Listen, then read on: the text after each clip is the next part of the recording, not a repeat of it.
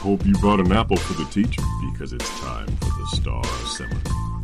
And now, here are your hosts, Rabble Rouser and Danny Phantom.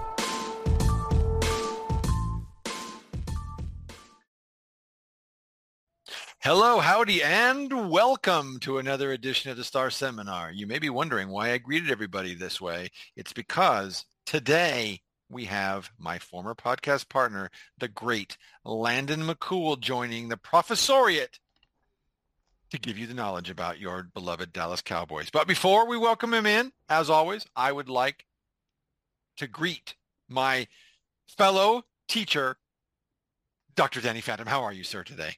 I am doing great. And boy, you know, I remember that intro all too well when you said that too. It just immediately came back to me. It's like the old, the old school Rabs and McCool. Um, but yeah, no, I'm doing good. Um, I'm actually trying to eat a little better. Um, I'm eating. I I'm trying to knock out bread from my diet, and so I'm doing a lot of stuff. I'm trying to do the cauliflower rice stuff. Mm-hmm. Um, trying to. Do, recently, I tried to do the sandwich wraps, just lettuce wraps, you know, and uh, which works fine. Um, but my wife isn't a big fan of it, and she's just like, "Well, why don't you just have a salad?" And so I'm like, "Well, that's not the same thing." And so we kind of argued about that a little bit, but she actually made me uh, a sandwich salad, and you know, you have to get the proportions right, but you know what? It's it's good. It's it's a little weird to put mustard on a salad. But uh, you know, it's it's it's the same stuff. So I mean, Mhm. you know, I guess if you just can make some small little adjustments, you you know, it's not so bad. And I wanted to ask you, if is there something that you were reluctant to try at one point, but then when you did, it didn't turn out nearly as bad as you thought? And that's a, funny that you asked that because um, for years there were a lot of vegetables I didn't like. Part of it is, is because uh, you know when I was growing up we had more frozen or canned vegetables. We didn't always have we didn't have versions, fresh versions of all the vegetables. And one of the ones that we had a canned or frozen version of that I thought was loathsome at the time and never ate again as a young adult, um, or even as a, a a- you know an adult teetering toward middle age was asparagus. So um, my flash flash forward to my first date with my now wife and we go out to this this uh, little restaurant bar you know and we're chatting and stuff and we order a bunch of it was a small plates type type of thing and one of the things she orders is asparagus and i'm like i'm not gonna on the first date be the guy's like oh i don't like asparagus you know i, I was just hoping it would kind of like go away or she'd eat it all or whatever and um so at some point we're you know we're, we're eating and talking and having a couple glasses of wine and stuff and uh, getting along like gangbusters. And she she says are you gonna have any of this asparagus? And i'm like oh i just got called out. So i said well listen i'll be honest with you. We've been talking about how you know you got to try something that scares you e- every day you know uh, and i was like I, I, I, I'm going to level with you here, and this is a good harbinger for our for our marriage. I, I said I got to level with you. Um, uh, this asparagus scares the heck out of me, and I'm not sure I'm not sure that I want to have any. And um, she uh, she you know she she responded well, and I had some asparagus, and it was actually very good. And now it's a it's a staple of our diet. I eat it all the time. I love it, and it turns out you know a asparagus is better than I thought, but B, she's an excellent cook and, and, you know, does a really great job with like, you know, she does grilled asparagus and puts it in salads and does all kinds of stuff like that. We have it with steak a lot of times when we grill, uh, you know, during the summer. And so, um, so yeah, asparagus is, uh, is this thing that I didn't even try till I was in my forties. And now I, you know, I love it. Hmm, yeah, yeah, I, I like asparagus too. I think uh, now if she can she if she could doctor up some Brussels sprouts because there's one thing that I cannot stomach. We, we don't eat any of the crucifer family. We don't eat Brussels. We don't eat Brussels sprouts, broccoli, or, or cauliflower. It's the one thing that we agree on that we don't like, but we pretty much eat everything else. That's good. you know, all, all the squashes, mushrooms, all, all, all that kind of stuff. Not, not big on eggplant, but pretty much everything else. Uh, you know, we're, we're very, we're very, uh, um, you know, for the most part, adventurous eaters. Like when we go, when we go overseas or something, we'll try something weird. You know, Yeah. we'll try, we'll try some organ meat or something. If, if you know, just, just to try it, just to try it once. Right. Yeah. It's, Um, it's it's good to expand your palate. I think uh, that's right. And that's right. speaking of expanding your palate, we, we're hoping to expand palate of knowledge today. So, uh, Rabs, what's what do we got going on today? Well, as I as I suggested in my in my opener, uh, we're going to be joined by the great Landon McCool, um, who, uh, as everybody knows, uh, was a longtime podcast partner of, of, mine, and now mans the airwaves over at Locked On Cowboys, and does a fantastic job podcasting daily about the Dallas Cowboys. For my money, he's one of the very very best commentators because he's got a lot of different skills and abilities, uh, from film analysis to sort of level-headedness to um, just a kind of open-minded take where he doesn't get caught up in the most sort of recent events. So I think given the fact that the Cowboys have just been yo-yoing with a, you know, a terrible week 18 performance and then a sky-high performance against Tampa Bay and now everyone's, oh no, they're playing the 49ers they, who crushed us last year. There's been a lot of yo-yoing. Nobody's better to come on and just sort of set us on a steady course with an honest, clear-eyed look at what's going on with our favorite team than our dear friend Landon McCool. But before we bring him in, I would love to ask you, here we are on the cusp once again of a playoff game against the 49ers. Love them or hate them. Uh, and I'm wondering, since you're an old head like myself, we think back across the many years of, of Cowboys and 49ers football. Do you have a particular favorite San Francisco 49er or a particularly hated San Francisco 49er that comes to mind?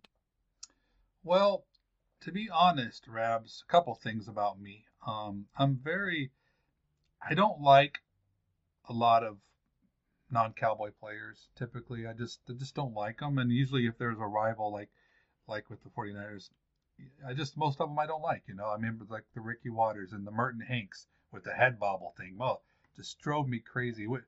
Which i understand like if people don't like michael irvin i would totally understand. You got to be a cowboys fan to like that guy.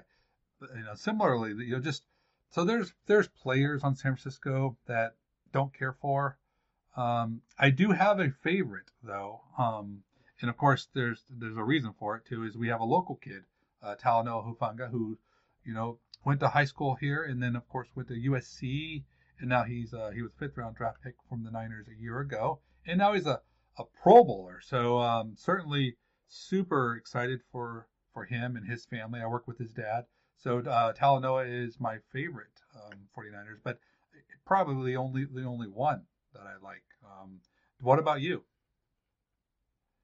Um, that's a great that's a, that's a great story. Uh, I you know I, I I think in some ways you can only hate what you fear, and so most of the 49ers I, I hate are from the, the sort of 80s when the Cowboys were good, the, the sort of late 70s, early 80s when the, the, that 49ers team that, that beat the Cowboys because Joe Montana tried to throw the ball at the end zone and didn't have enough arm strength.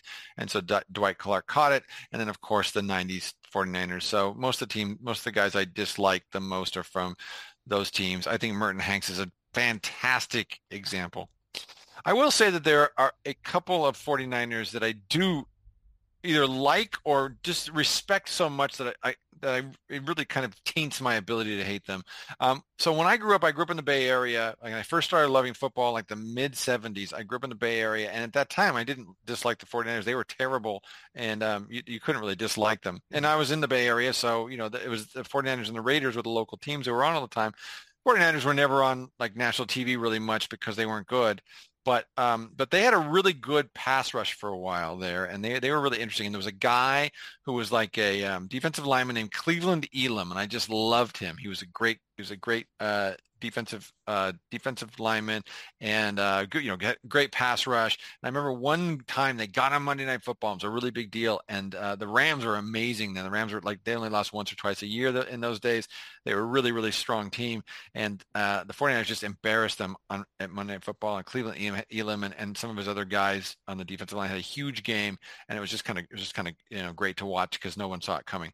Um, and the other guy and I really honestly think this guy is the best coach of all time, and that's that's Bill Walsh. Yeah. Bill Walsh is in so many innovations.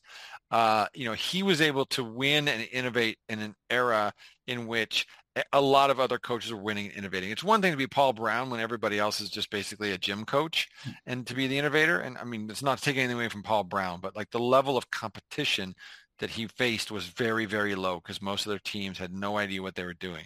And Bill Walsh continued to innovate. He was he, he was basically Jimmy Johnson, but a better offensive mind. You know, in terms of like his ability to be a good coach, be a good motivator. He was actually a, a much tougher guy than most people thought because he was a soft-spoken guy, mm-hmm. intelligent, articulate guy, but he was a tough guy. If you if you remember, like one of the one of the sort of adages that that that uh, controlled his personnel um, point of view was get, it's better to get rid of a guy a year too early than a year too late. And they got they cut guys like Ronnie Lott and Joe Montana before their careers were really done because he really believed in in that and sending a message to the team and and um, you know giving new guys a chance. And there were always new guys to give a chance because he had such a good personnel eye. So many times he found guys you know second third day of the draft um, or second day of the draft then I think, but late late round guys who ended up being great players. And um, just you know, I mean, just a just a, a, a wonderful guy. And I think, you know, if you look at the Bill Walsh coaching tree, it's absolutely transformed the league. And I just, you know, I mean, I, I hated his teams. Absolutely despised his teams.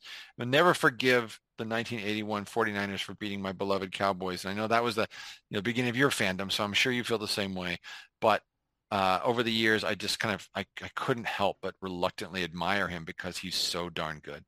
Yeah, those are great choices, and I do share the same kind of yeah the the hate back then because I lived in that area too, and and like you said, they weren't on TV, and it's actually we wouldn't even be talking right now if that wasn't the case because I would have been a 49ers fan, but because they just weren't any good and not never on TV, you know, I went to the next thing that they that was on TV, which happened to be the very popular Dallas Cowboys at the time. So yeah, I totally agree with that. Um, yeah, the good choices, Rabs. Thanks. Speaking of good choices, we made a great choice this week in guest, so let's get him in here. All right, let's do it. Okay, students, class is in session. Sharpen your pencils and stretch your digits because you're going to mm-hmm. want to take a lot of notes. I am thrilled once again to welcome into the seminar one of the most estimable members of our football faculty, the pigskin professor, the gridiron genius, the great Landon McCool.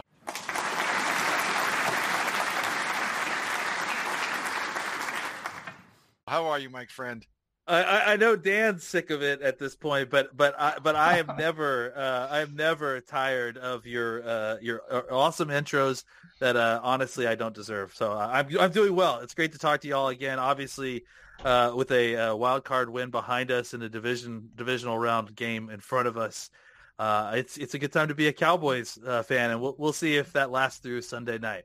That's right. I mean, here we are. We're we're at that that sort of litmus test place that we get that we've mm. seen the Cowboys get to occasionally in the last God knows how long, mm-hmm. and so you know, uh, it's it seems like it's just a matter of time before they push through either by uh, by hook or by crook. So but let's talk about why that might or might not happen. Um, so uh, yeah, so we're we're going to you know ask some questions. Uh, we're going to start, I think, by talking about. Um, we'd love to hear your impressions of you know what happened in the wild card game against Tampa Bay, but then we want to move on and talk a little bit more about the about the 49ers and, and what we might expect going forward. Uh, Danny's got the first question for you, I think. So Dan, why don't you kick us off? Okay, Landon. So I want you to help us solve a puzzle, and and that puzzle hmm. is the enigma that is these Dallas Cowboys. So headed into last week's game, you know, Cowboy fans had three big concerns. You know, one was the declining play of this rotisserie offensive line. And we had the pass rush that almost seems like they've been in a food coma since the Thanksgiving game. And then this next man up shuffle at corner after the Anthony Brown injury. But on Monday night, it was as if all those concerns just mysteriously disappeared like Andy Dufresne from Shawshank Prison. Like a fart in the wind. so, Landon, help us out here. Can you comment on the on the performances at these positions versus the Bucs and do you think that any of these areas are actually fixed, or was what we saw on Monday night just the result of the quality of their opponent? Well, I mean, look, uh, uh it's it, it would be uh, hypocritical, and God God help us if Dallas Cowboys fandom is ever hypocritical. Uh, it would be it would be hypocritical for us to say that uh, that the quality of the opponent was an issue. After I heard all week how the Cowboys had no chance to go in to Tampa and, and beat a Tom Brady led uh, Tampa Bay team in a playoff game. Uh, you know uh, uh what? Oh, the, what? The Cowboys are gonna they're gonna beat Tom Brady on their eighth try in a playoff game? Are you, you kidding me? Uh, so uh, yeah, I'm not I'm not I'm not ready to listen to that excuse that it, that Tampa Bay wasn't a wasn't a good opponent. I you know I have been of the uh, I have been of the thought process that I, I feel like the team has been trying to win on more vanilla game plans for the last few weeks in an effort to not only prevent uh, you know, tipping hats on on on key uh, uh, trends that they like to use. Not not necessarily plays, but just like how they use play action, how they use their motion. You know, the you know more variety in formation. I mean, I I presented a lot of different kind of evidence over the last few weeks on on our pod and, and on Twitter that that the Cowboys have kind of uh, intentionally gone into a shell to a large degree, and and I think this the Washington game was like blood in the water in the worst ways for, for all the worst of Cowboys fandom. We spent the entire week talking about how 99% chance that this game means absolutely nothing. And the Cowboys knew that too. The players knew that as well. If they if you don't think they knew what was going on with with with the whole situation all the way through the game, you're fooling yourself. Uh, I, the Cowboys used uh, play action at like something like 8%. I think they had like 15 total motions in the game. Uh, against Tampa Bay, they used t- play action at 24%. Mm-hmm. and they used something like like 45 motions and shifts uh, in the game. Uh, look, you can say what you want about what you think their intent was, but to me, the evidence has been presented that they decided to become conservative and be safe and not try to get anybody hurt. And what does that mean? That means Dak not trusting a pocket that has Connor McGovern playing center. That means Dak not showing you anything more than silo routes of comebacks and nine routes. That that that means uh, you know Kellen not calling the mesh, not calling the crossing routes, you know, not calling the uh, the more interesting routes and being more conservative because uh, uh, you know the, the, large majority of their fate and what was going to happen, uh, who they were going to be playing this last Sunday was already sealed in that game. So uh, that's the ten thousand foot view. As far as the specific answers to some of that stuff, I think the pass rush is a different situation. I think that it's it's been a case where they just hadn't played as well the last few years. They the last few weeks they they played a couple of offensive lines that uh, were specifically trying to get rid of the ball very quickly. They played with with quarterbacks that wouldn't even take a chance necessarily at facing this pass rush. So their their entire game plans were to get the ball out as fast as they can, or to use screens of the run game to make sure that the pass rush didn't become uh, an issue. Uh, and so even though the pass rush probably was still the same, the the the win rate was probably still the same. I, think that the re- the results that people look at to, to, to determine how the pass rush is doing, uh, they weren't the same because because they you know the pressure was not able to finish in sacks all the time, mm-hmm. uh, and and also because the opportunity just wasn't there as much. So I think when you play good teams, uh, they they they take the chance to throw the football. Uh, and that uh, obviously gives you more opportunity to, to actually bring the quarterback down. But as you can see, I don't think Micah Parsons is like tailed off. That was the best game he's had maybe all season last mm-hmm. Uh, I mean against Tampa. So um, I, I, don't know. To me, it's it's more of a team that maybe was you know realizing how re- realizing the value of these games versus the playoff games, and maybe, in my opinion, playing appropriately. So let me just uh, follow up on that because in some ways, if we extend your argument, you know, what they were doing in the last half of the season, or at least, at least since Thanksgiving, runs contra to what a lot of Cowboy fans would have done, which was to try to win the division. And it seems like if they did a calculus, their calculus was it's better to get to the playoffs healthy than to try to win the division. And if so, I mean, because it wasn't just the Washington game where they basically came out. I mean, I, I think certainly that was the, the, most obvious example against against Washington where they came out with what amounted to a preseason game plan.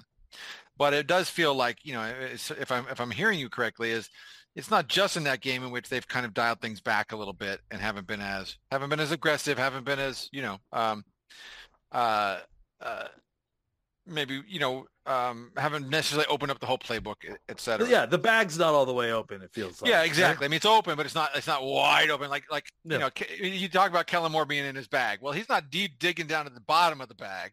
You know, he's got his hand in the no. bag certainly. No. So, so I guess like, the, but that would suggest then that they either believed they had no chance of catching Philadelphia, or they didn't care if they caught Philadelphia because the main thing they wanted to do was get in the tournament healthy because they believed that whether they were at home or away, it didn't matter because they were good enough to to make hay in the tournament.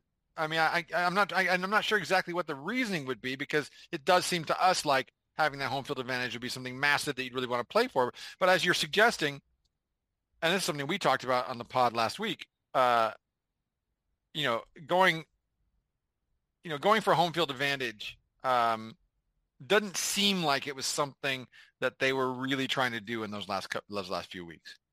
I mean, let's let's look at. If it happened, I, that would be great. Let's, they, let's, it wasn't their sole goal. Sorry, go ahead. Uh, can we all we can all agree that I think the turning point in which that we actually started looking at okay, we got a chance here, like this is happening, uh, is the Giants game, the first yes. Giant, the, the, the second Giants game. I'm sorry, well on on and on Thanksgiving, right? Yep, yep. At that point, you win the Giants game, and there is uh, I'm sorry, I'm going to do a little counting. One, two, three, four, five, six games left in the season, right? Mm-hmm you're already two games behind Philadelphia at that point. Right. I, I right. think that that's what everyone needs to remember. Catching Philadelphia was not uh, uh, uh, out of the question, but it certainly it wasn't like we were in a dead heat with them either. Even with uh, uh, you know, because we had already played one of our two games with them. We still had another game left uh, to, to play with them, but at home, which obviously we, we felt like we could win. But but it wasn't necessarily going to be enough. So and the other thing to consider is that of those six games, again, I'm doing some counting real quick, and excuse me, four of those games were non-conference opponents, which weren't going to affect this outcome much, other than, I mean, yeah, it wasn't going to affect and, playoff seeding. Yeah, and on top of that, we are are you know uncommon opponents, you know, to say the right. least. So, right, uh, I I'm not making excuses for anyone because the, you know a lot of these teams, especially Houston, had no business being on the field with the Cowboys. The Cowboys should have blown the doors off of them. Uh, mm-hmm. uh, you know, and then you know ultimately they win those games, but but and that's you know we could talk about how that proves something itself that those games when they had no business winning, they still win sometimes. Uh, I, I think that is, you know, and, and, and look, I mean, some of the other things that were left bad taste in our mouths, right? Like Jack, the Jacksonville games I mean, does that how bad does that Jacksonville game look right now? Look, you know, you, you lost to a, a, a, team that is now also on their way uh, mm-hmm. into a divisional round game uh, that was desperate, that had to win that game, and you're playing them on the road, and you lost in overtime. The, the city of Dallas, I mean, they were going to be writing songs like the Chicago about the Chicago Fire about Dallas after the Jacksonville loss. Like everyone was like, you know, buying buying new homes to move out of out of the city. Everyone was freaking out so bad. I, I just think that these are tough games to win. You know, even against opponents that we feel like are inferior. Um, and I think that we spent a lot of time last year emptying out the bag to win the division. Uh, and and I think at the end of the year, it didn't serve us. I think at the right. end of the year, what you saw was a team that was empty and and and we started to see it even in the blowouts we in the back of our minds we we, we were seeing this offense doesn't look the same it doesn't seem like it's it's not it doesn't it's not converting the way it should at, at the it rate very deceptive 56 points against the, against Washington. Extremely deceptive. And, and and and and I think that if you mm-hmm. go back and watch that, the same problems that were in the back of our heads going, man, I don't like the way that looks right now compared to the way it did earlier in the season. That that is what got carried over into the uh, the wild card game against San Francisco. Um, and and that's not what got carried over this week. This you know, Tampa, yeah, they looked yeah. like the the team that that bounced that that had woken up from the the Vikings game, and and and and and decided to play like that again. You know. Yeah, I think we we definitely want to talk more about um, in some ways what you're just gesturing toward, which is the the way in which they finished against San Francisco last year, because of course they're getting ready to play them again. Before we do, I think it would be remiss if we didn't take a moment to talk about. Yes, the Tampa win was great, um, but uh, we can't really talk about it without talking about Dak Prescott because he was Who? magnificent, oh, yeah, yeah. decisive, accurate, aggressive without being reckless and willing to make plays with his legs and made several really, really important plays with his legs. So lots of folks Landon this week have been have been saying that this was his best game as a cowboy. I'm I'm curious to hear what you thought of his performance and where it falls within the spectrum of his career. Yeah, I mean, I think you know, I think that this is a lot of what we've been seeing from Dak. I think that a lot of people again have been kind of focused on on on the interception streak. And mm-hmm. and look, you know, if if uh if if I can't remember who it was, but it, 24 for for Tampa Bay you know closes his hands a little bit better on on on on, on Gallup's Gallup touchdown. touchdown. Yeah, mm-hmm. we're talking about the eighth week in a row that that that Dak threw an interception. And guess what? It would have been uh, in that eight games. I, I, still think the Cowboys win that game. In that win that in those eight games, the Cowboys are something like six and two or whatever. Mm-hmm. mm-hmm. You know, so. I think that's the thing that that like you know it's it's it's the the narrative that happens throughout the week is uh, sometimes just intentionally looking over the good news. I, I, I guess what I'm getting at is that everyone is hailing this as an incredible performance. To me, this is what Dak Prescott does. He just did it in the playoffs this time. It was an incredibly efficient game, absolutely, but this is the majority of what we come to expect from Dak Prescott. Um, I think that there's been this kind of uh, you know, like I said, uh, uh, uh, reeling in a little bit. They didn't want it. They didn't want him using his legs regularly throughout the season. Now that it's open and it all, if there's no tomorrow, uh, you're seeing this this offense and you're seeing Dak Prescott fully unleashed, and and this is what that looks like. And I think it's obviously very impressive. So yeah, our our friend John Williams, sorry Dan, our friend John Williams tweeted at some point, you know, uh, that something to the effect of like, you know, I, I know you're all, you know, I'll, I'll, I'll like, you know, really into Dak right now, but this is who this guy is. And, yeah. And I, and you know, I, I retweeted that only once because I couldn't retweet it any other times, but I, that's sort of what I was feeling too. So I'm glad you said that because I feel like, you know, if you think that this was a special game by Dak Prescott, you don't know, you don't know Dak Prescott. See, exactly. I, I take issue with this a little bit because I don't, I mean, this is who he can be, but it, it, it isn't who he's been. And especially, I mean, these are really contrasting performances and I mean, I, I just want a little more clarification here. I mean, I, I want you to tell me that these last couple of games, Dak was experimenting or he was trying to do some things a little different because, I mean, Prescott played really well against the Bucs. I mean, it, he was doing all the right things, and sure, we've seen him do these things before. I don't know if I've seen him put together such a complete game with like between the reads and the footwork and just throwing, you know, the the ball placement was just spot on. But I mean, over the course, and uh, granted, the interceptions they don't mean what they mean. Um, there's a lot of good play mixed in there, but there was a lot of plays where it's like, eh, that wasn't a good, very good read, or that, you know, he could have done this better, or so. Do you, I mean, is he doing? Was he doing something a little bit different? I mean, I just have a little bit of a problem with all of a sudden just playing so bad, you know, one week and then. I think I think the problem is is that people are viewing this as the exception to the rule when the bad play is the exception to the rule. You know, like that's that's the issue. I mean, this is still a team that has not lost two games in a row this entire year. You know, and and Dak was, you know, obviously five games of that was Cooper Rush, but Dak was a part of that. So I, I tend to just view, uh, you know, some of the stuff that happens is, you know, when, when he had, he does, I mean, he certainly didn't play great football last week, but I, I think that to me, that didn't, that wasn't a, a trend you know, to me, that's that's the exception to the rule. And and again, I, I think that what's difficult to do is parse what's Dak Prescott and what's play calling. What's Dak Prescott and what's you know the the the components around him. Uh, because I think that there was so, some of these games where you know he's been marked as having a bad game, and you know it it it it wasn't necessarily solved. I mean, even even in this game, they started out with a three and out and and those were three drops you know mm-hmm. like it, so uh, I think that there's just there's been times when he's uh he it's been Dak and he's failed us and, and and he's had some issues but I think the vast majority of time Dak is one of the best quarterbacks in, in the NFL and he plays like it and when he's given time and opportunity and he's comfortable with it and and again I, I can't stress this enough there's more on the line in this game than there has been in weeks. You know, like the, the, like the, they've been playing. They haven't really been playing for something. You know, I mean, I think that we've, like I said, we've all talked to ourselves about like you know home field, uh, home field advantage, the number one seed, the NFC East championships. Whether that was still all relying on somebody else, but ultimately they wanted to get in the playoffs and and, and then uh, unleash and unleash and, and be a difficult team to play.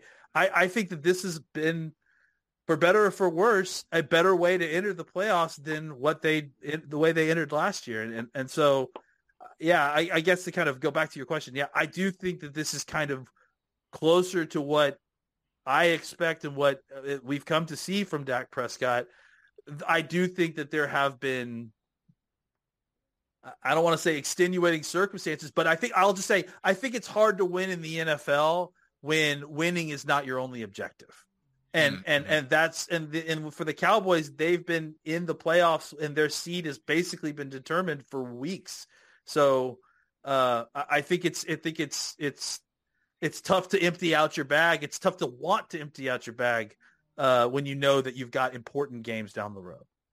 Yeah, we actually did our midseason podcast during the bye, and we talked about playoff seeding at the time, and and talked about the playoff pathways. And the one that was the obvious one, we actually had to find other pathways to try to talk about. But the one that was the sort of blinking light was Tampa Bay, San Francisco, Philadelphia, or potentially San Francisco, Philadelphia, San Francisco. But that it was those three teams, and that's almost certainly what it's going to be. And so so nothing's changed. And, you, and I think your thesis that in some ways they beat the Giants on Thanksgiving and that was it. I mean, they were good. They were in the playoffs basically from that point on. And so in some ways their, their thinking changed. If it changed at all, it changed when they lost to Green Bay. Like in some ways losing Green Bay and going back to meant, okay, so let's, let's change, let's change what's most important to us now.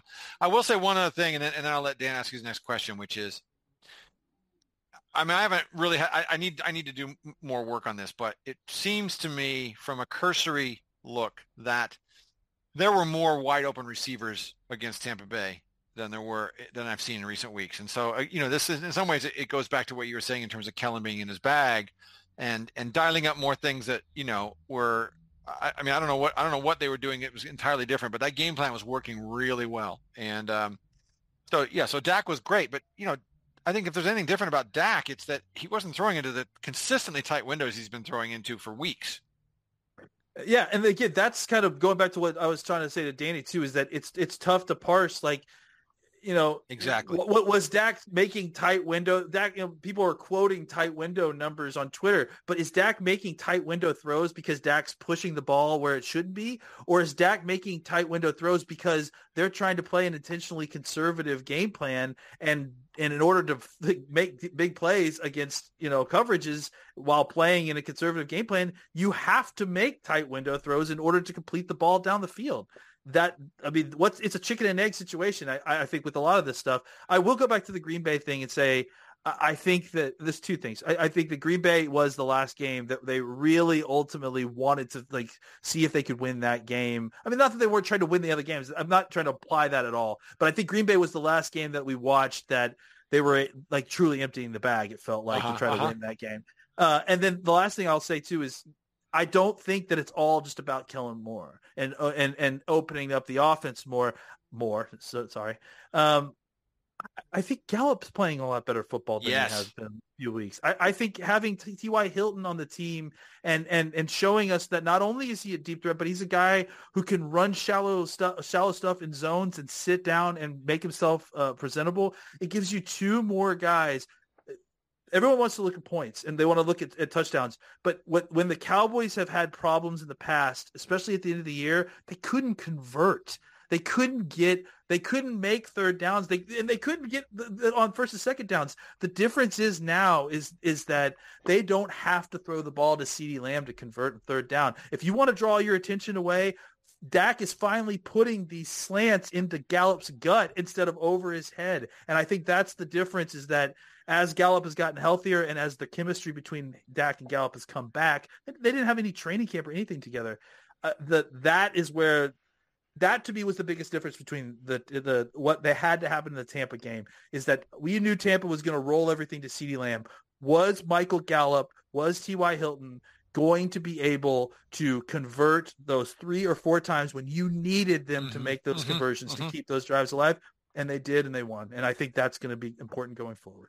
Yeah, I think at least once or twice a game you're going to see Ty sit down underneath and then catch a little short pass and then turn and just kind of get small and split the zone to like underneath zone defenders and just yep. eke out that first down, you know, and can convert and keep the chains moving. Danny, I know, I know you you got a question for us, so why don't you go ahead and shoot? Yeah, well, actually, before that, I, I just want to make one final one final comment with one something that we haven't talked about that that needs to be brought up is, you know, if we want to talk about like, Jekyll and Hyde performance, I can't remember seeing the offensive line play as well as they did in this game. Um, even with you know Peters having to come out and stuff, those guys were just incredible. I was just, I, I think, I think the, the Tylers, uh, the, or the Smiths had their best games. Um, both, you know, to, you know, Tyron on, on at, at, right tackle and then Tyler. I think that that he really amazed me too because those Tampa had some big guys. There's some big muscle in the middle too, and and to to see what he did, super impressed. So many weird like kind of development time. What you're watching is a young rookie Tyler Smith who's becoming incredible. I mean, uh, going back to what you're talking about, his game, he was the best offensive lineman on the field for both teams. Yep. And, and he and he did it at both left guard and left tackle. Uh, that that was just incredibly impressive as as an OL guy like to watch. I mean, look, especially coming from the Cowboys uh, you know, of past years that that you know, hey, you played left tackle and that's all that you're playing, and and your your backup's a left tackle. Maybe we have a swing tackle, but uh, I, you know, we all, including myself, you know, lots of poo-pooing the this offensive line coach when they started talking about rotating guys or moving offensive line. Man, it works. Like it's it's it's it's the best way. Getting the best five on the field and having that ability to do that, like is incredible. And, and I do agree. I think kind of going back to the weird development thing as I was talking about Tyler Smith developing at the end of the season, right? And like really coming into his own. Meanwhile, while Tyron Smith is developing himself because he's getting more comfortable at getting mm. back into right tackle. The difference in Tyron Smith uh, now versus when he that, that first game is, I mean, just so noticeable. I mean, just everything from like the strength in his in his post foot like because i mean he's so used to stepping with that right foot to do those backside cutoffs and runs now it's stepping with his left foot and getting that left arm there uh, you know and, and and i think with the the pass set stuff like that seemed a little more natural because he's just such a a natural mover, but I think it's it's the footwork in the run game that really took a little while, and that's where you're starting to see him become more comfortable. Obviously, it helps to have a, a Hall of Famer uh, playing to your left. But but I think that the fact that you're seeing these guys improve as we go into, you know, maybe the most or at the at the least second second most dangerous pass rushing unit uh, is is is really something. Yeah, the timing couldn't be better. And speaking of moving on to the 49ers, um, so, you know, the Cowboys will face off against a 49ers team that not only bounced them from the postseason last year, but also exposed their weaknesses.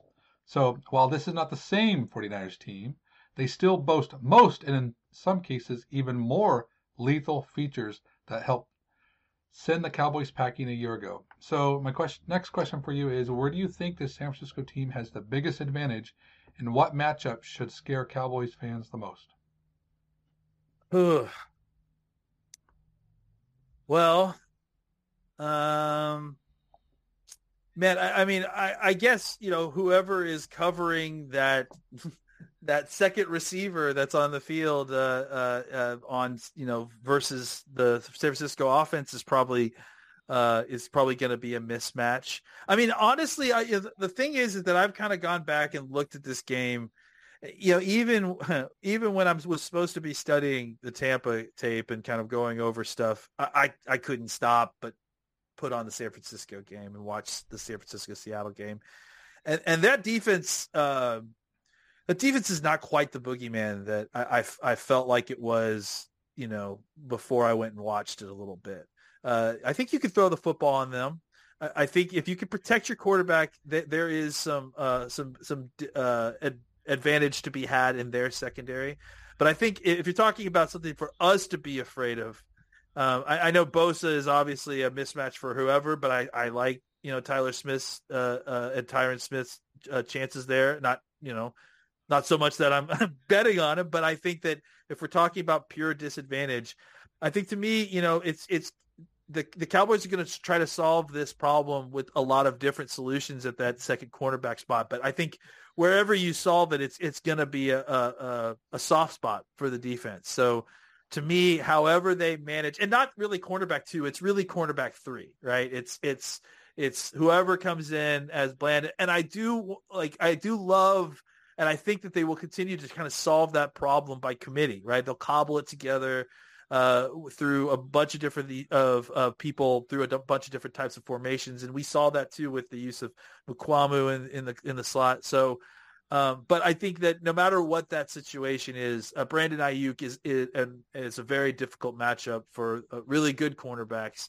Uh, the Cowboys are going to have their handful there. I mean, that's obviously not even mentioning uh, some of the other guys. I just think as far as pure mismatch goes, uh, Aiyuk is is going to be a better player than whoever you put out uh, opposite on, on him on defense. How concerned are you about the 49ers running game and and just the, the I mean in some ways that seems like a bad schematic fit for the Cowboys defense. You know, actually I think that's the part to me that um I, I, that I actually I, I, feel more confident about than I did before going into the game. Look, you know, Shanahan's one of the best, and and and scheming mm-hmm. obviously, you know, multiple things, pass and and run. Uh, obviously, he comes from uh, the the godfather of, of the wide zone, just his, like his dad, you know, had mm-hmm. him as the offensive line coach. Uh, you know, so so wide zone and and the variations off of that, will you'll see some uh, uh, zone pitch stuff. You'll see some misdirection. Uh, there's a lot there. Um, I I think that where this is why where I get confidence that I didn't have last year. I think that we are not talking about how good the Cowboys defensive interior is playing right now. Uh, and I think that that's an underrated aspect that has really, especially these last few weeks, really, really come on. Odighizuwa, obviously. Now, now that Neville. Gallimore is no longer on the game day roster. I mean, listen, anybody who's been listening to me, I've hmm. been calling for Gallimore to be off the 53-man roster for weeks because Chauncey Golston is playing damn good football right now. Yeah. And and he's doing it from a variety of techniques, whether it's from the zero all the way out to the three. You've seen him play a little bit defensive end. I don't love him out, as much out there, but I, I think he's there's a reason that that they sent uh, uh, uh, Gallimore to the bench, and it's because they felt like they could give more snaps to uh, to Golston. Odighizuwa had like 45 snaps or something outrageous for a defensive tackle and played fantastic on almost all of them. Hankins is now back. I, I think that that to me gives me hope that they're, they're, that we could create problems for their cutback lanes and, in, some of this wide zone stuff. Obviously, their offensive tackles are incredible. Um, Trent Williams is, is the best offensive lineman in, in the in the league right now. Um, but I, I do think that there will be opportunities, especially with Hankins and and Leighton Vander Esch back. Leighton Vander Esch, another guy who I just have to make a stop at I think he's playing his best football of his career, including his rookie season. It's just, it's he's really just all over the place. Having having him just step back right in uh, and be healthy and not have to like kind of go through that learning curve since he you know was on IR and they gave him enough time, or not IR, just but just you know uh, inactive and they gave him enough time to get healthy. Uh, that was just a huge boost. So I think the increased play of your defensive line and the better play of your linebackers with Leighton Vander Esch back, with uh, Clark having all this experience now, uh, with Anthony Barr. I mean, I think you know Anthony Barr, you can limit his exposure a little bit. I, I think you're in a better spot to try to, to stop the run game. But I think that the problem is that the San Francisco passing game is, is better than it ha- was uh, mm-hmm. last year. Uh, uh, so More I guess weapons. the question question question all becomes uh, when does this rookie quarterback figure out that he's a rookie quarterback? Mm-hmm, mm-hmm. Just to come to earth, it's just to come down to earth game. Maybe. Uh, are you worried at all about? I mean, one of the things that Shanahan wants to do is make your ta- make your cornerbacks tackle. Are you worried about, uh, you know, perimeter runs where they they find ways to make Trevon Diggs tackle? Because he certainly he certainly looked like he was not interested in that last week. Yeah, I mean, I think Trevon will do it when he has to. You know, I just think he does it when he doesn't. you know, like, and if you look, he does just enough uh, uh, on his outside responsibility to make the guy cut back inside so that somebody else will tackle. Mm-hmm. I think if you if push comes to shove, uh, you know, he'll do it. And I and I think the other thing too is that you got to remember that the Cowboys have a lot of speed at the second level too. A lot of speed at the second level. I mean, because because you're playing a lot of safeties there. You end up playing a lot of three safety looks. So, mm-hmm. uh, and you're going to have some size if they're going to like give us some nickel looks and stuff, and then try to run outside and then block us with uh, with wide receivers, which is something that they like to do. They have really good blocking wide receivers.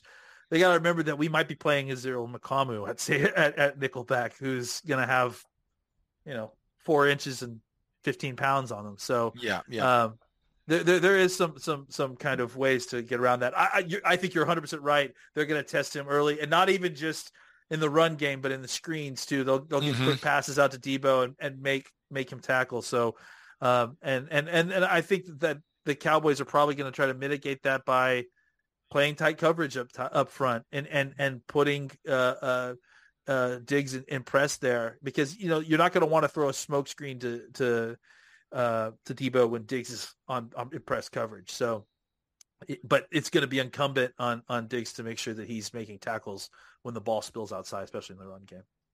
Yeah, I think this is going to be a big game for Donovan Wilson.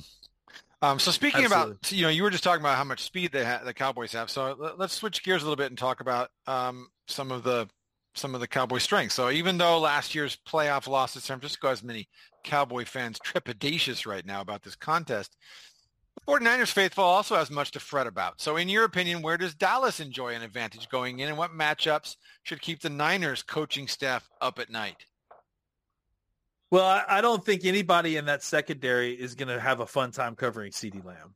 Um, I, I, think that, you know, whether you want to put 30 year old uh, uh, Ward, Jimmy Ward on in the slot on, on CeeDee Lamb, or you want to put, you know, one of the other corners that they use in there, uh, that's not going to be a good matchup for them.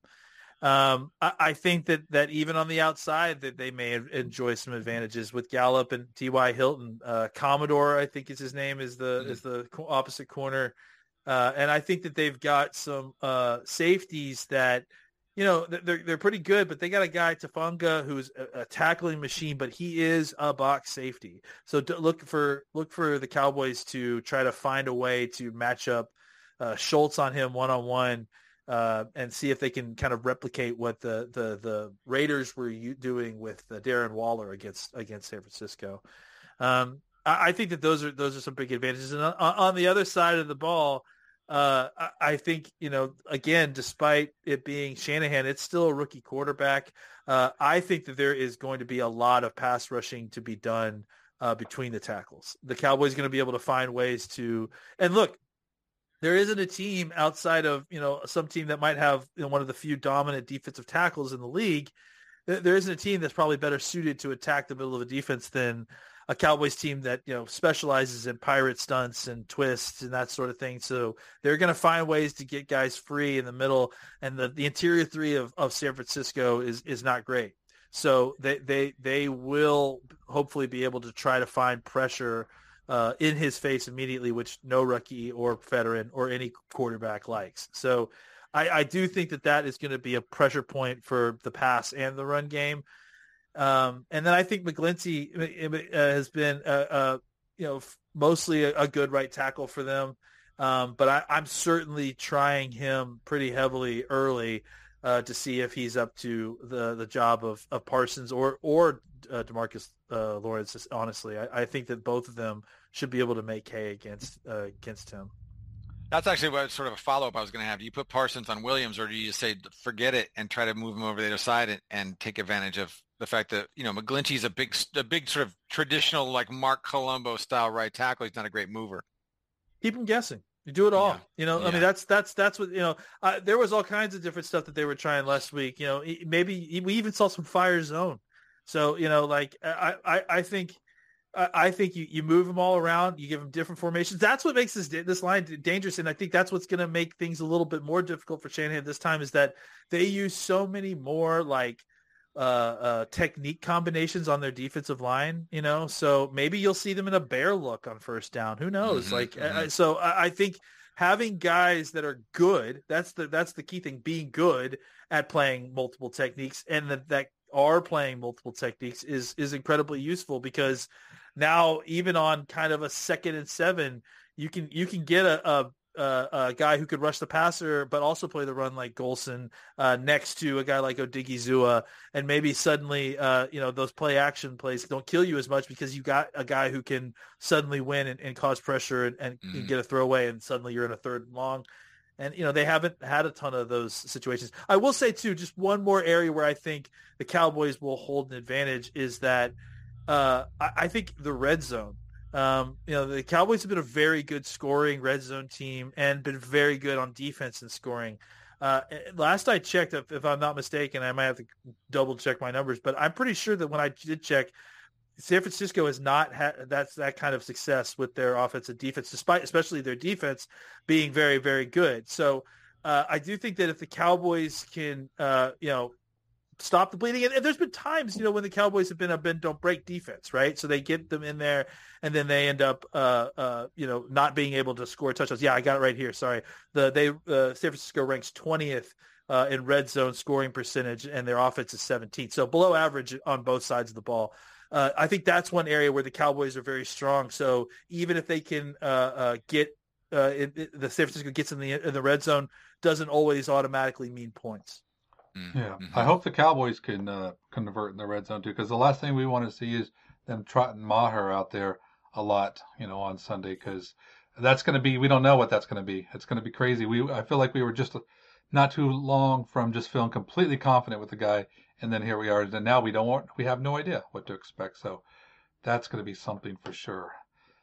But Lance, that's just having a kicker. That's just having a kicker, as far as I'm concerned. Yeah, yeah. So welcome, welcome, welcome to the NFL. Yeah, you know, I, I, I thought about you, Landon, uh, from our talk earlier in the season too, where you're like, you know, you even specifically said, you know, you don't want to have a kicker too reliable to where it's like, you know, you're just get com- complacent and you're to, you're just, you know, you got a dependable guy. And then look what the Cowboys do. They go for it on that fourth down and they score. So it's like, when that happened, I was like, I bet McCool's is smiling right there. So um, well, I'll tell you what. When they went for that other fourth down uh, in, in, in midfield, I think it was. Uh, that's when I knew that they were going to win the game um, mm-hmm. because I was like, they're they they're they're playing like the better team and they are fully committed to winning this game. They're fully committed. They're playing a level of aggressiveness that will win this game. So yeah, I absolutely agree. All right, Landon. So speaking of better team, it's time for you to make a lot of Cowboy fans oh, no. really happy or really sad. It's totally up to you. So, um, so the fate of Cowboys' hands is it, uh, nation is in your hands, my friend. So, tell us who wins this game and give us a final score prediction. I keep thinking about that scene from Airplane where Leslie Nielsen is is talking uh, to I, I, can't remember what the name of the star of the movie is of, of Airplane, but having a conversation with the star and the star suggests Leslie Nielsen says something outrageous. Oh, Robert Hays. Uh, Robert Hays. Robert Hays. Thank you. And Robert Hays says, "Well, surely you must be joking." and and of course the the famous line uh, of or surely you're not serious. And the famous line, "Of course I'm serious," and, and, and stop calling me Shirley. I've heard all the Shirleys. Like I've heard them all. Like surely the Cowboy season is over now that Dak Prescott has broken his thumb surely we're not going to see Tyron Smith play uh, football again this season. He tore his hamstring off the bone. Oh, well, maybe we'll see Tyron Smith play this season, but surely he can't play right tackle. I mean, he's played left tackle for the last 10 years. Surely the Cowboys aren't going to be able to, uh, uh, you know, win any games with Cooper Rush at quarterback. Like that's just that's just an unrealistic thing. Surely the Cowboys aren't going to find a way to uh, win on on Thanksgiving. Surely the Cowboys can't beat the Eagles, even with the backup quarterback. Surely the Cowboys can't beat Tom Brady for the first time ever in their history in a division in a wild card playoff game in Tampa Bay. So I'm done with the Shirleys. I've heard them all at this point. Um, this team can do whatever they want. You know, they. I, I honestly believe that. I, I think they can play with any when they play at, at up to their capacity. They can play with anybody in this league and and beat them anywhere. Um, it does, doesn't mean that they will, but I believe that they will. I, I, I think that uh, they're going to come into San Francisco. Uh, I, I, think it's it, it, feels like too much destiny. I haven't. No one wants to say it.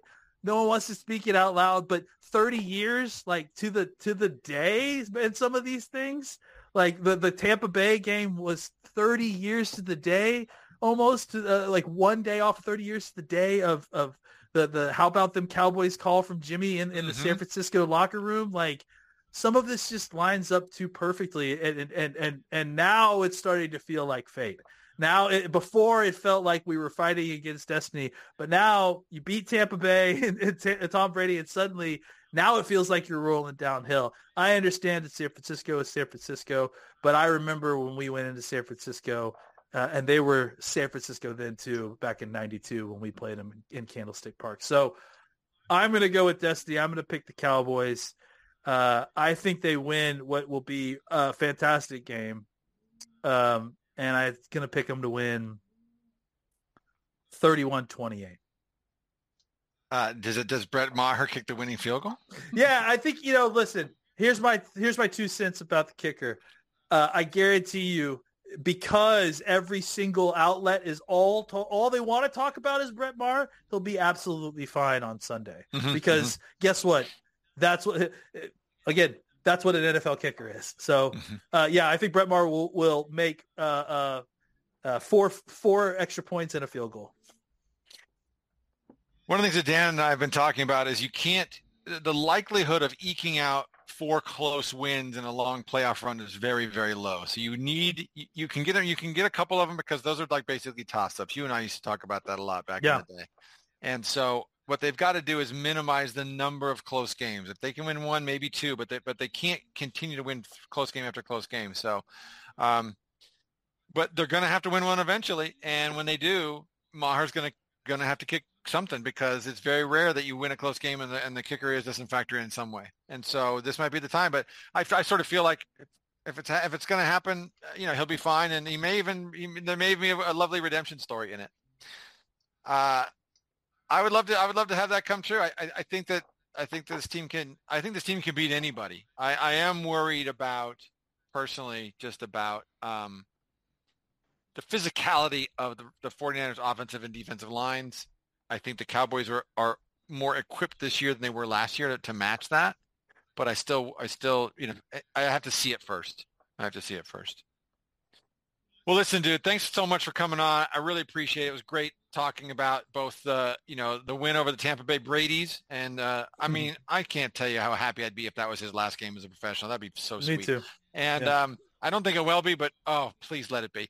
Um, be and also just like looking forward to looking ahead to San Francisco. And as always, I, I love the fact that you offer a kind of level-headed analysis that isn't caught up in the the woe is me or the this team is the best team ever kind of you know up and down fluctuation that is life in Cowboys Nation. Mm-hmm. Uh, before you head out, please do us do us a favor and tell all the students where they can find your fine fine work.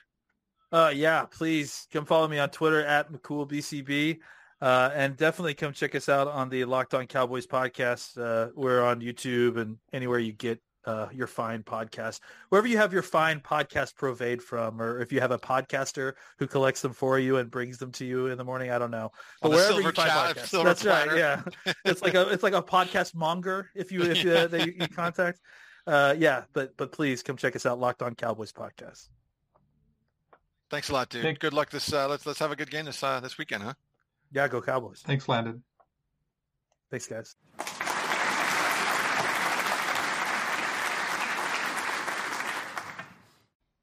Well, I mean, you don't need to persuade me that that it's always great to chop it up with uh, with Landon McCool. How did you feel about our little conversation? I'll tell you what, Rabs. I I was see McCool. You, like you mentioned earlier, McCool's is very level-headed, and he's just really got his finger on the pulse of this team. So I know he's going to keep things real. So it, it, felt really good actually to hear a lot of the positives, um, and just had you know, and he, and he made a lot of great points too. And, and it's it's things that we that we we we know are there, but we, are just maybe a little bit guarded. You know, mm-hmm. because of things of how things have been, we're just a little bit protected. You know, we don't want to be hurt again and stuff. But absolutely, you know, this Cowboys team is they're a good team and they got as good a shot as anyone if they can play to that level. And it was good to see that he had a very optimistic view on a lot of things that you know I I personally still have some apprehensions about. So great, it's always great to have Landon on on the show. Hundred percent. So one of the things we talked about briefly, I, would like to hear your opinion a little bit more about before we wrap up, which is um, this idea that okay, so the Cowboys had a bounce back game. Obvi- I think I think that the thing he said about the Washington game being the exception, not the rule, I think is is a wise bit of advice. Um, but I, I'm still left wondering, and this is what the, this is why this upcoming game against the 49ers is going to be so interesting to me. I am left wondering a little bit is this a, is this a situation because the Cowboys dominated from basically the third series until the final series, right? Uh, is, is that because that's how much better they are, and they just it just took a couple series for them to kind of get the nerves out, and once they did, they just showed their quality, or was this in some part, whether a large part or a small part, uh, the result of the fact that Tampa Bay doesn't really belong in the playoffs, and it, and they wouldn't have been the playoffs if they didn't happen to be the you know sort of default champion in an otherwise very pedestrian and, and even below average division. I, I, don't know. I don't know what the answer is, and I think that next week's or this this coming weekend rather is really going to give us a lot of information because I think the cow the, the Cowboys are going up against what is probably the best team in the NFC. If it's not the Cowboys, it's probably the 49ers. And um, so it's going to be it's going to be the real litmus test. What are your thoughts about that? I mean, uh, in terms of last last weekend's victory, do you, do you have any uh, do you have any um, opinion one way or the other? Yeah, I think you, you I mean, I think you said said it really well. And and here and here's the thing. To me, I think I mean we we've seen Tom Brady play play a lot, you know, over the years, and to me, this was one of the, the, the, worst games I've seen him play. I mean, he was throwing worm burners, he was missing guys, um, and it, it, was it was he, we played a Tampa Bay team that did not play very well, but that doesn't take away from the fact that the Cowboys played an extremely well game, and and um, you know if you look at everything that they were they were doing, so you put those two things together, and then that's the results you're going to get, as you know Richard Sherman once said. But here we go go to a, a, a 49ers game we don't know. I mean, we got such a large range of outcomes. Now, if we play the Niners at the top of their game, it's going to take us to be at the top of our game for us to have a chance. And you know, but there's a lot of things. If, if we get Brock, Brock Purdy rattled, you know, and, and we, we we make him have to make plays and and he doesn't, um, then the Cowboys have a great chance. But then there's the other side too, which you know the Cowboys aren't perfect and they've they've had some struggles and there there's some there's some areas that the Cowboys can be vulnerable at. So it all depends really of what we see. I think it comes back, Rabs, to the thing that we always say, you know, and it's like these are good Cowboys teams, but you know how far they go, it depends on a lot of things, and hopefully they stay playing well, and hopefully they they get things to go their way. And to me, I think they did get some things good that went their way in the in the Tampa game. So, I mean, the sky's the limit for sure, but at the same time too, we could this could be the last one. We could once again not make it out of the divisional round. That's a real possibility as well. Yeah, I, I, I think I would like to say one thing about that, which is actually I'm piggybacking off of something you either wrote about or tweeted or both uh, this week, which was that uh, a lot of the Cowboys' playoff losses recently, uh, with the exception I think of one, right, which is probably the big loss to Minnesota in 2009, right. have been pretty close, like within a touchdown. Right. And you know, one of the things I've always said, and I think we've talked about this quite a bit, is that those games that are decided by a touchdown or less tend to be toss-up games. Even the very best teams in league history tend to be around 500 in those games because if a game is close, uh, there's a lot of other factors that come in that can influence the outcome, right? And so the what you what good teams do is they don't win close games. You don't learn how to win close games. There's no evidence that actually happens. You learn to not be in close games. You get good enough so that you minimize the number of close games. And so um, what that suggests is that, uh, you know, people have been talking about, oh, the Cowboys are losers. Oh, you know, the Cowboys are, uh, uh you know, they, they can never, they can never get past this, you know, the divisional round, et cetera. But if we look at the games that they've played in the divisional round, with one exception, they've been, they've been toss-up games.